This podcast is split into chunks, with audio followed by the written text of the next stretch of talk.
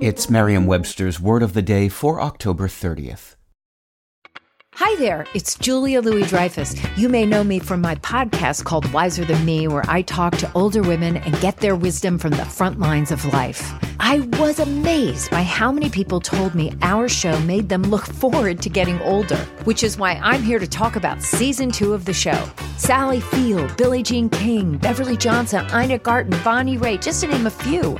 All hail old women. Wiser Than Me season two is out now from Lemonada Media.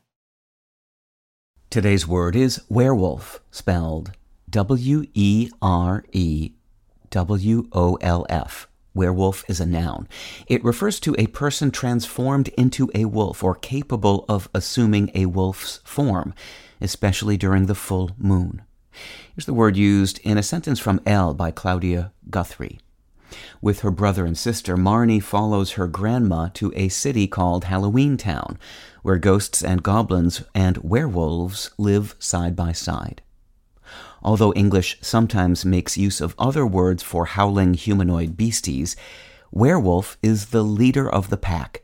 It's also an ancient word, tracing all the way back to the Old English word werewolf, and before that to a prehistoric predecessor that also left its paw prints on German with the word Werwolf, and Dutch with a similar word. Synonyms for werewolf in English include the obscure lycanthrope, which has roots in two Greek words, and loup-garou, which comes from Old French. Whichever you use, the lycanthropic creatures these words refer to most often assume wolf form during a full moon, at least in works of fiction. There are no credible studies to date on the behavior of real life werewolves, as scientists have yet to find the silver bullet that proves they exist. With your word of the day, I'm Peter Sokolowski. Visit Merriam-Webster.com today for definitions, wordplay, and trending word lookups.